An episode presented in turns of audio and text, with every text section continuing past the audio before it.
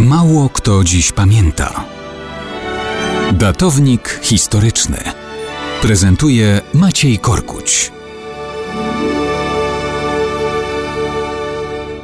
Mało kto dziś pamięta, że 19 stycznia 1947 roku, a więc równe 75 lat temu, odbyły się wybory, których wyniki w całości wyrzucono na śmietnik, a ogłoszono wyniki w okręgach, a później w kraju zupełnie inne, spreparowane. Ulica komentowała żartem przez łzy, mówiąc, że wybory to taka szkatułka.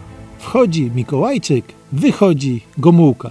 Do realizacji zadania spreparowania wyników wcześniejszego tzw. referendum ludowego i owych wyborów w 1947 roku Stalin przysłał fachowców. Do Warszawy wprost z Moskwy przyjechała grupa specjalistów od sporządzania fałszywych protokołów głosowań i od innych tego typu zabiegów pod dowództwem pułkownika Ministerstwa Spraw Wewnętrznych sowieckiego Arona Pałkina. W swoim raporcie z wyborów tak zwanych Pałkin meldował w celu zachowania pełnej konspiracji Bierut wraz z kierownictwem PPR zarządził podjęcie dodatkowych kroków, a mianowicie zamianę urn wyborczych w niektórych obwodach, podrzucanie do urn kart do głosowania, a w niektórych komisjach przygotowanie dwóch egzemplarzy protokołów. W jednym z nich miało nie być żadnych danych liczbowych. Protokół bez liczb miała następnie otrzymać trójka z PPR w celu wpisania odpowiednich danych. Koniec cytatu.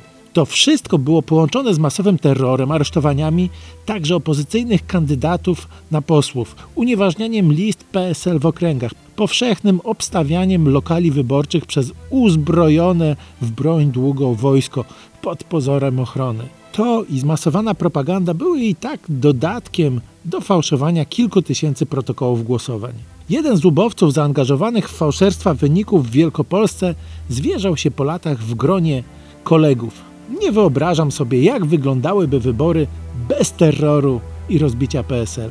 Prawdopodobnie dostalibyśmy tylko 3 lub 5%. No i poprawiali, bo u komunistów wybory to taka szkatułka. Wchodzi Mikołajczyk, wychodzi Gomułka.